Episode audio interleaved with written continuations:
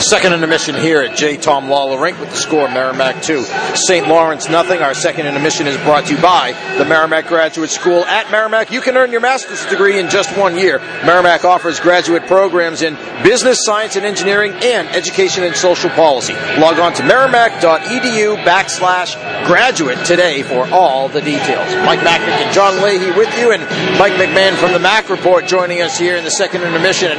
Well, uh, Mike, just thinking about after the first period, so Merrimack maybe some first period jitters last night, their first real period of the season, one to one score after that one. Since then, they've outscored Clarkson and St. Lawrence eight to nothing. Yeah, it was one of the things that I talked about last night after the game was, you know, I thought that they needed to do a, a better job getting off to a better start because I, I, do agree. I think last night there was some nerves and some jitters. That was pretty clear, and uh, they were probably lucky to get out of that period one-one, which is a little weird to say because they, you know, were leading for most of that period, or at least had to lead until they uh, Clarkson scored about 30 seconds left. But yeah, since then, these last uh, these last four periods anyway have been, have been as complete of periods I think we've seen them play in, in some time. All right, so we're five periods into the weekend. Let's talk about what we like, what we didn't like so far. I think what you have to like, the speed has been there. It's been evident in both of these games. Even even against a, a faster team tonight in St. Lawrence than Clarkson is, they, that's just, I mean, the, the, way that both programs are at this point in their evolution. St. Lawrence, I think, is a faster team under Greg Carvel. Merrimack has been as quick tonight. Yeah, that was one of the things I was looking for because I thought that they would be able to utilize their speed a little more tonight than last night, only because Clarkson, at least last year, especially the two games we saw here last year, did such a good job of, of uh, getting in the way and not really allowing the fast teams to play really fast. I thought that uh, they'd have a better opportunity to showcase some of that speed that, that you know the coaching staff. You know, just to come back to that too about last night, I thought that as the game went along, the adjustments Merrimack na- made enabled them to, to get past that. You know, Clarkson's ability to, to neutralize the speed it, it, diminished as the game went on. It did. It was there in the first period, and then I thought the second period is when Merrimack started to take it away, uh, and especially in the third period too. We saw some a lot of on-man rushes coming into the zone, and, and I, I, thought you'd have a better opportunity to sort of see some of their speed tonight uh, because I think playing a faster team like St. Lawrence, it had the uh, potential to get into a little more of a track meet at times. Uh, and this game really hasn't done that, uh, but but still, you, have seen how fast they are and how much faster they are. Not, not just with foot speed either. I think that their their decisions are being made quicker. They're moving the puck a lot quicker. The whole pace to their game seems to be a lot quicker.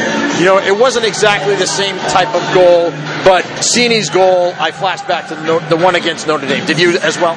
Yeah, I was going to say you're going to say Notre Dame. Yeah, yeah. No, was, I know. I think that Notre Dame goal he had circled center ice in the neutral zone before he went back down on the left wing side. But uh, yeah, real similar, just sort of end to end type of rush. I mean, he's he does some things that, that make you say wow.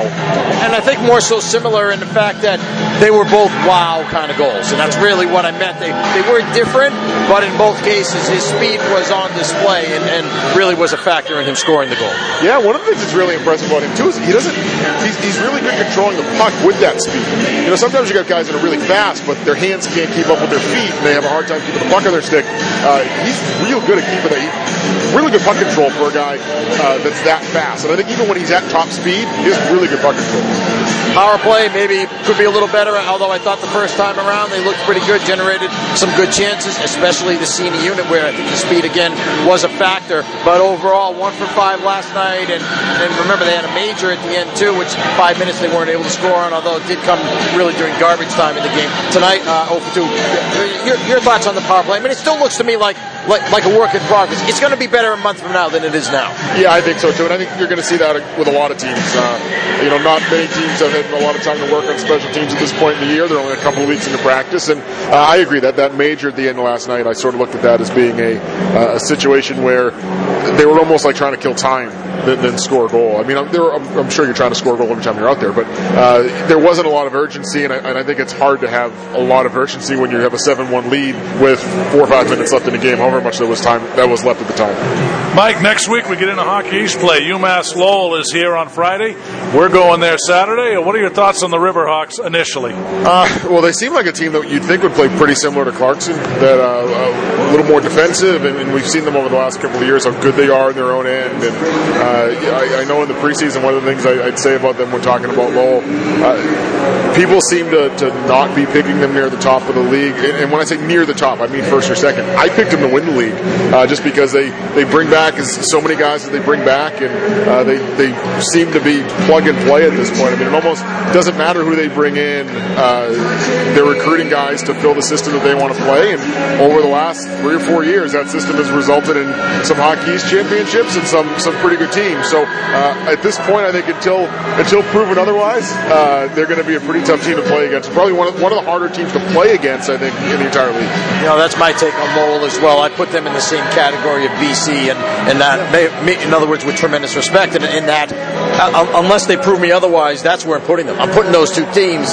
right at the top of the league because that's where they've been ending up. That's where their coaches have gotten them over the last few years. Yeah, I mean, even, and, and more so for BC. Even this year too. I mean, people have talked about all when they look at Lowell, where's the weaknesses? And people say, well, the goaltending. You know, Kevin Boyle's not Connor Hellebuyck. Well, he wasn't Connor Hellebuyck last year either, and that didn't seem to be a you know a problem. Uh, he might not have a 935 save percentage, but it's somewhere in the neighborhood of 910. And uh, to, to, counteract that, they, they've allowed less shots, Think, last year than they did the year before. So uh, they seem to, to be able to, to make it work with whoever they have. And I think you know they're, they're recruiting guys that fit that system that they want to play, which is tight defensively. One of the things that a common complaint I think you hear among Lowell fans is why aren't they going after these blue chip recruits? You don't hear them ever being in on the, the guys that are going to BU or BC. And uh, my response to that, when, when Lowell people ask me, I was like, well, what, what, why? Like, what does it matter? They, they, seem to be doing okay, doing what they're doing, what they're doing. So uh, I think they're recruiting to, and it's a lot of older guys too, and we've seen Merrimack do that at times as well too. So recruit a lot of 20 year old players, and